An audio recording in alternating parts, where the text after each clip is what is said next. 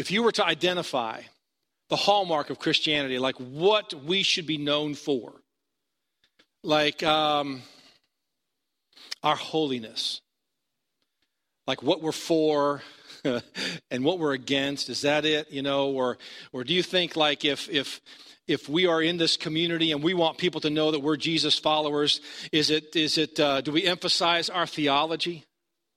You know, I'm Arminian, I'm Calvinist, I'm a post-tribulation rapturist, I'm a you know is that is that like what other is that people outside of these four walls when they look inside is that what we want to be known for? Is that is that the hallmark of our christianity is what we're for or what we're against or what we believe about theology and all of the definitions we put on everything?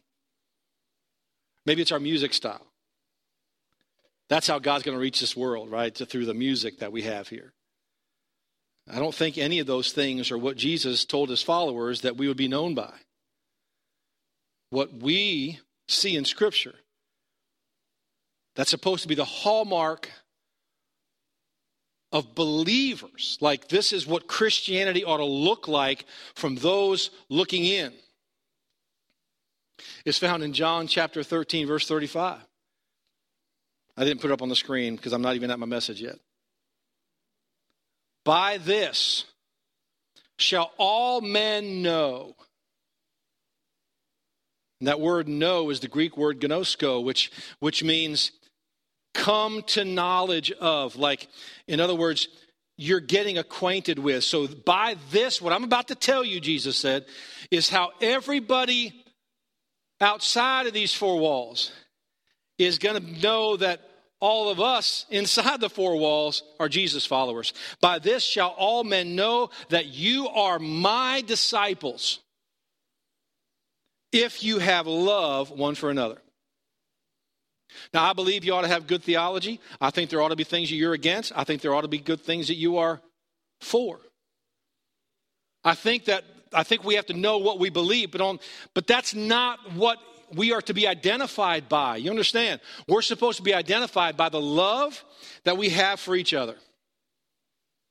Psalm 133 1 says, How good and how pleasant is it when brethren dwell together in unity. So I came up with this cool little graphic that I created that is confusing to everybody. I showed it to my wife yesterday. I'm like, what do you think about this? Commun-? She's like, come unity. I don't get it. Say it like faster. Oh, community. Community. Oh, community. Okay. But it was too late. I already printed the bulletins, so we're sticking with it, okay? I'm not reprinting the bulletins because it doesn't make any sense. Community. Come unity, like this idea that unity is significantly important in a group of Jesus followers. I don't care what church you go to. I don't care what sect you belong to. I don't care what you believe about Calvinism. Unity and the love that we have for each other is the identifying mark of Christianity. And I want to encourage you that if it was a problem when Jesus was on earth with his 12 disciples that spent every day with him, it's a good chance it's still a problem today. So, the book of Acts, five times in five chapters, talk about that the early church, as it was birthed in the book of Acts, were in one accord. So, they were in one accord, and God did amazing things because the early church was in one accord. They were unified. Jesus said in John chapter 17, this is like when he was here on earth with his disciples. This is towards the end of his ministry. He's already looking ahead to his crucifixion at this time. He prays this entire chapter prayer in John chapter 17. This is truly the Lord's Prayer. This isn't his model prayer. This is truly his Lord, the Lord's Prayer. And in John chapter 17, he says this towards the end of verse 20 into 21. He says this Neither pray I for these alone, my disciples right here but for them also which shall believe on me through their word. That's you and me. That they may all be one.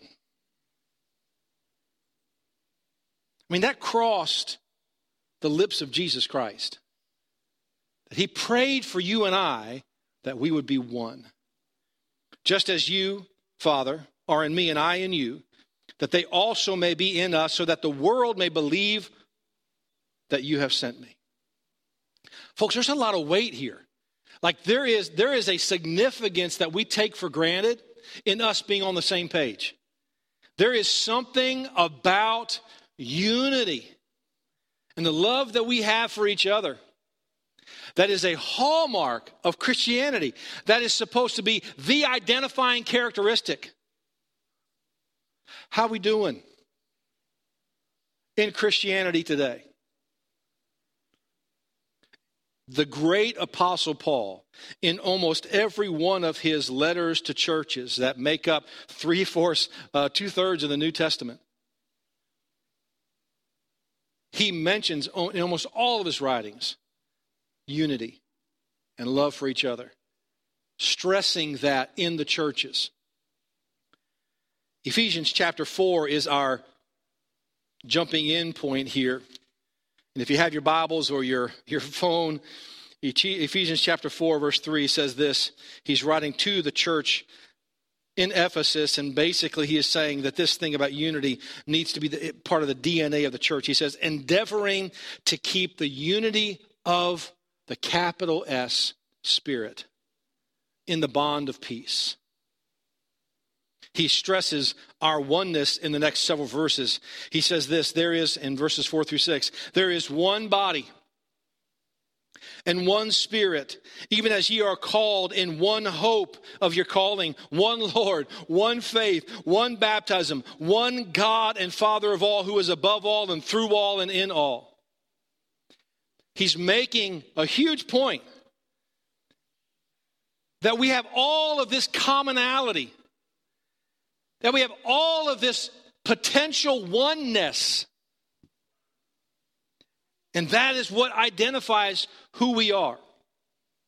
So he lays this incredible foundation of unity, and then he kind of opens up a new door in verse 7 and says, in the midst of all of this incredible unity, this sevenfold oneness that we see, we have incredible individualism. We have diversity. And he says this He says, But unto every one of us, that's individuality, is given grace according to the measure of the gift of Christ. So that word, but if you know much about it, it is it is a contrasting conjunctive. So you have you have a change here. You go from all of this oneness, and now he's contrasting all of that oneness with our individuality in the next verse. That we are all individual and we've all been gifted with this grace. And then all the following verses show how our individuality and our faith walk and our giftings are supposed to benefit the body, this church of Christ. We are unified and we have every reason to be unified, a sevenfold reason, but our individuality is so important in who we are as a group. Please note here that Paul is not calling for uniformity, he's calling for unity. Because unity and uniformity are not the same. Uniformity is two words meaning the same form. That's not what Christ is looking for here. He doesn't want everyone to dress the same and talk the same. We are as unique as snowflakes. That just sounded so weird, but it's the first thing that popped into my brain, okay? Yeah, I know it. That's terrible. We are incredibly gifted and individual with different backgrounds and different baggage and different experiences and different giftings. And we bring all of that into this. That's a good thing. And it makes us who we are. Unity is oneness not sameness.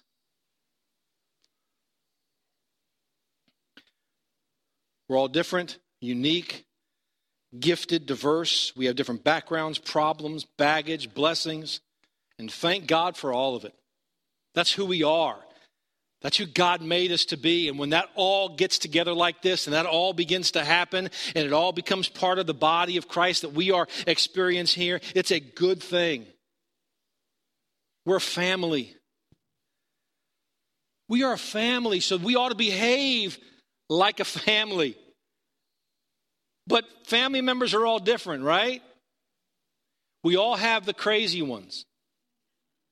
And if you can't think of any, you're probably the crazy one. we all have nut jobs in our family, but they are all part of our family. We're a body. I love the illustration in Ephesians 4. We are a body, and we have all different purposes. Every body part doesn't have to be the same to be unified and function as a body. like a football team. You got 11 different players that all play different positions, but they have the same coach and the same goal. Some of them trip people. Some of them hold, eye gouge, but they all have they all have the same goal in mind and the same coach and that unification of that goal is what what creates success on a team. We won't take time to read, but I would encourage you to, read the rest of chapter 4 in Ephesians because what Paul does then, he begins to outline some of the giftings that God has given to the local church. And like individual members that have different giftings, and what we do with those giftings are to kind of bring those giftings into this local church. And God uses those to help each of us get to where we need to be in our relationship with Jesus. We're all invited into this party. We're invited to fully engage in a relationship with Jesus Christ, individually and collectively. We're all invited into this kingdom life. But nobody has a corner on this. Like you can't box it up and sell it. Like it's like like your type of faith, your Christianity, what, what it looks like to you may not be what it looks like to me. So don't ask me to see things exactly the way that you see things. And I won't ask you to live exactly the way that I live. Because here's the truth if you followed me around, you'd find a lot of discrepancies. All right? If you follow me, now you're really wondering, like, what does he do that he always says that? I'm just human, and I blow it, and I got stuff I carry around with me. And you do too. And there's no supernatural knowledge there. I just know that generally we all have issues, okay? But the truth is that we all are on this faith journey. And we're in different places on our journey. If we would learn to accept others the way that we've been accepted by Christ, boy, could I say that again? If we would learn to accept each other the way that we have been accepted by Christ, not that we're okay with staying that way, but that with Christ we can make progress.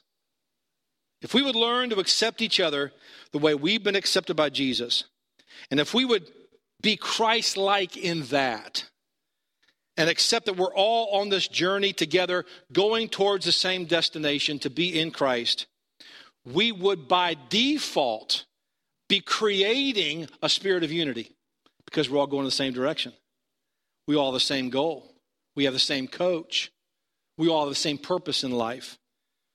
Our goal is to be like Jesus and to help others be like Jesus. That's pretty simple. Our goal is to be like Jesus, and then I'll try to help you be like Jesus, and you try to help me be like Jesus. Our goal is not for everybody to be like us.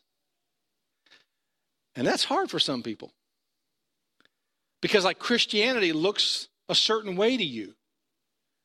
And if my Christianity doesn't look the same way to you as it looks as yours looks to you, then for some reason you think my Christianity needs to be altered. But my Christianity is as individual as my relationship with the Lord is. And again, I'll backtrack again, put this in parentheses, stick it over on a shelf, and we'll refer to it occasionally. I'm not talking about fundamentals of the faith. I'm not talking about the virgin birth of Christ and living for Him and all of those solid things that we all know are critical to our faith.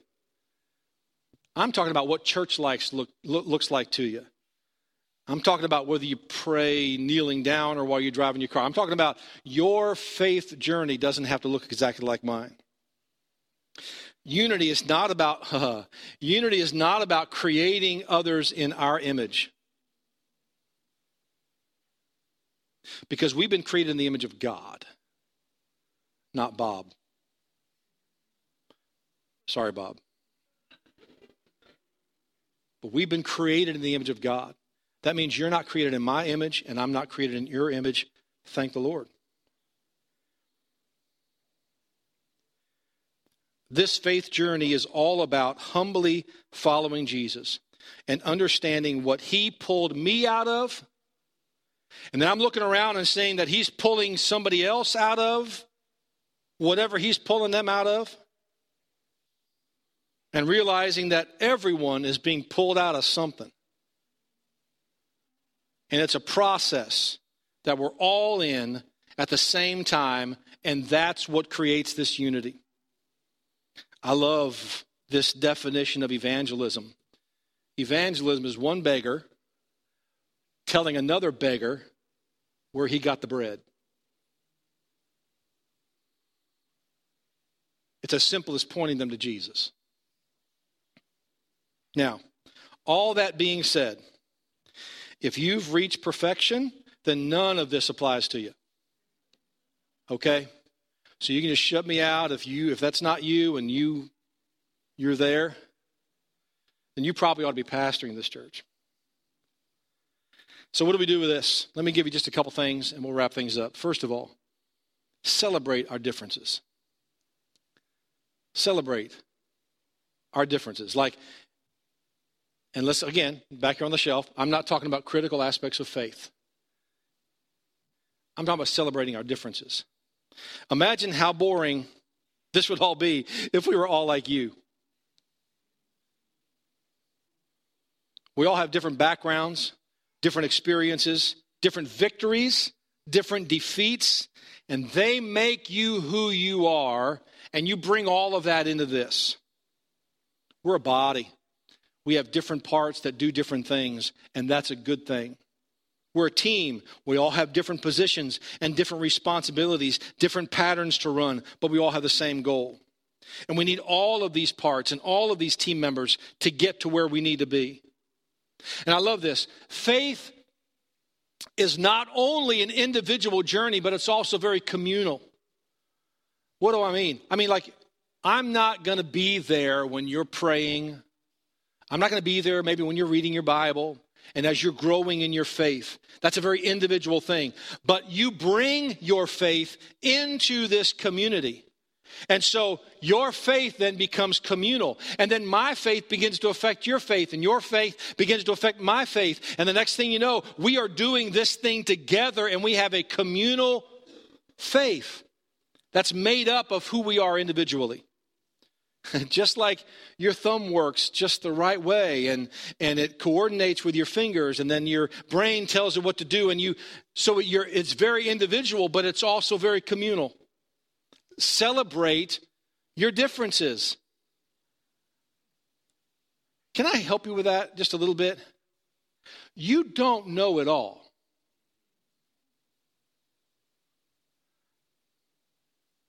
And nobody has a corner on the market of Jesus. And God does not fit in your God box as well as you think He does. So there's a lot of stuff I can't explain about God, and that ought to humble me a lot. And there's a lot that you can't explain about God, and that ought to humble you a lot. And you're going to get to heaven one day and be like, you know what? I was dead wrong. And I hurt a lot of people because I thought I was so right. So, my suggestion is God gave you two ears and only one mouth. Behave accordingly. And allow God to speak into your life. And if you've earned the right to speak into somebody else's life, then feel free. But a lot of you are making withdrawals without making any deposits. You're not investing in anybody else, but you feel like you can critique them. So my suggestion is that that celebrate our differences, right? Because it's really a beautiful thing and you might learn something if you listen. You know what's refreshing to hear? I don't know. I had someone ask me if I could, they could speak with me after the service this morning. We're talking, and it was a, some deep questions about God. And I looked at him, I said, I don't know. But let's talk about this some more. Shoot me an email. Let's have conversation. Let's let's talk about this. Why are we afraid to say I don't know? I don't know. But we are. But there's a lot that you think you understand, but I do not think that means what you think it means. Celebrate our differences. Second of all, focus on Jesus. Here's the beautiful thing, and I'll wrap, wrap up quickly here, but focus on Jesus because if we're all focusing on the same thing, it creates unity by default. But if I'm focused on everything you're not doing or how your faith doesn't look like my faith, then I'm not looking at Jesus anymore. I'm looking at you. And now we're going to create derision. But if we all are looking at Jesus, kind of heading the same direction, we're just kind of arm in arm, kind of helping each other along this journey, we have unity by default. We all have the same goal in mind to know Jesus, to help other people get to know Jesus, and to spread the word about Jesus. Let's make that the big thing. That's like what we're here for. Having the same focal point creates unity by default. If we focus on our difference, then our focus is on each other. But if we focus on Jesus, then we have unity. And thirdly, get in the game. Get in the game. You're part of the body for a reason. You're part of Virginia Hills Church for a reason. Well, you know, Eric, I'm kind of visiting. That's like 60% of you, okay? I'm not kidding. Like if you if you attended church here 2 years ago and you look around, you probably don't know over half the people. So so so don't don't think, well, you know, I've only been coming for for 6 months. You're like a veteran. Okay? Get in the game. There's a reason God has you here. And I've never been a part of a more beautiful group of people in my life. And I, have been in ministry now for over 25 years. And I've never been a part, and I don't mean like you're pretty, I mean like you have beautiful hearts. And I believe you want what God wants. And I believe that you want to help. And I believe that's what we have here. And God is doing something tremendous here. So get in the game. Like you have a position, right? We don't need a bench warmer. We need people on the field. There are own, there, there, there's no unnecessary body parts. Some of them are a little funny looking.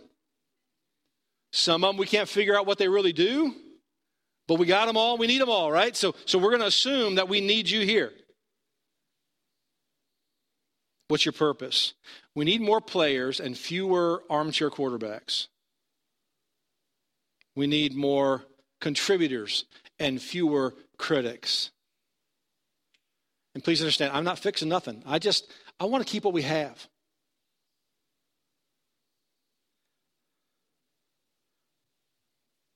So let me wrap up with this. I know that it is difficult sometimes because there are things that you feel like, okay, we probably went too far with that one. And I know that we're probably going to do things that's going to cause you to have an eye roll. All right, eye rolls, eyes roll. One eye roll would be really weird. If you can do that, see me afterwards. I'd love to see it. So we're going to do some things that'll make your eyes roll, okay? Or you might look at this kind of sideways. You know, one of the, one of the part of who we are as a church is kind of like in who Virginia Hills Church is. We're not afraid to try stuff, and we will likely fail. And that's I'm okay with that. Like we just won't do that again. We'll do something equally as stupid that looks different. But if it's not illegal and it'll help someone come to know Jesus, we're going to give it a shot. All right? We we love the Lord and we feel like there's a lot of latitude in how you reach Jesus, how you reach people for Jesus. And, and that's what we're interested in doing. So I'm expecting to fail. But if you never attempt stuff, then you're living in a very safe zone and not really going anywhere. So here, here's the reason I said all that. We won't always agree. And I'll be wrong a lot. Okay? And if we do something and you're like, well, that was stupid. Yeah, we probably already know. And I'm, I'm, and I'm not like saying we're going to do this all the time, so don't get scared. But and we're not trying to do anything stupid. It's not like I have something in my mind. But you never know. It's like uh, anyway. So, where do you draw the line as to what to make a fuss over and what not to make a fuss over, right? So what where where do you say, okay, I can accept that or we need to reconsider that, or we'll let that slide, or that really needs to change. Because this has been going on through church history for 2,000 years, where what do we accept, what don't we accept, what we allow, what don't we allow. So let me let me just give you this thing that you probably have already seen, but it speaks so well to how to respond to differences it was originally attributed, a lot of people try to attribute it to St. Augustine of Hippo, but there's not really a lot of evidence for that. If that was the case, it would have been a long, long time ago. But we do know that this was actually in writing in the 1600s.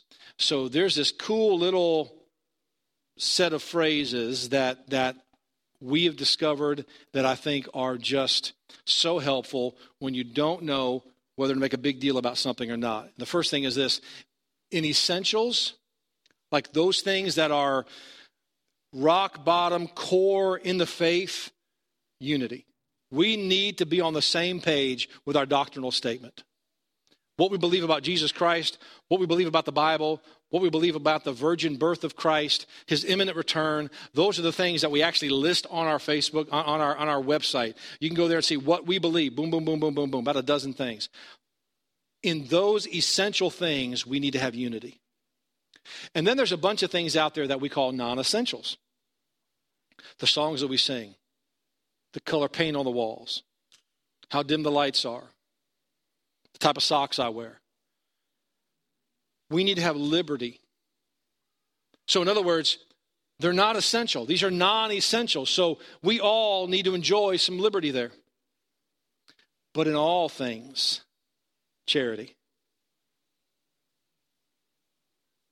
So, full circle, Jesus said that it's that charity that will be the identifying mark of the Christian church. And as we practice charity with each other, there's a lot of room, there's a lot of latitude.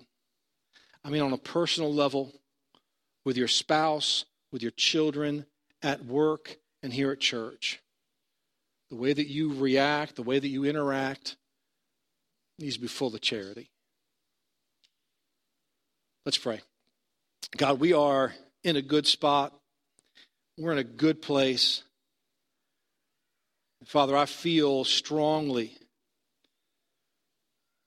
that we are poised to make a significant impact on your kingdom. And thank you for the folks that are attending here, that are a part of who we are. God, I just want to follow you and just be who you want us to be, individually and as a church. Help us to be open to change so that we don't stay the same, so that we are becoming more like Jesus. We love you. Thank you for what you're doing here and in our hearts and lives. In Jesus' name we pray. Amen.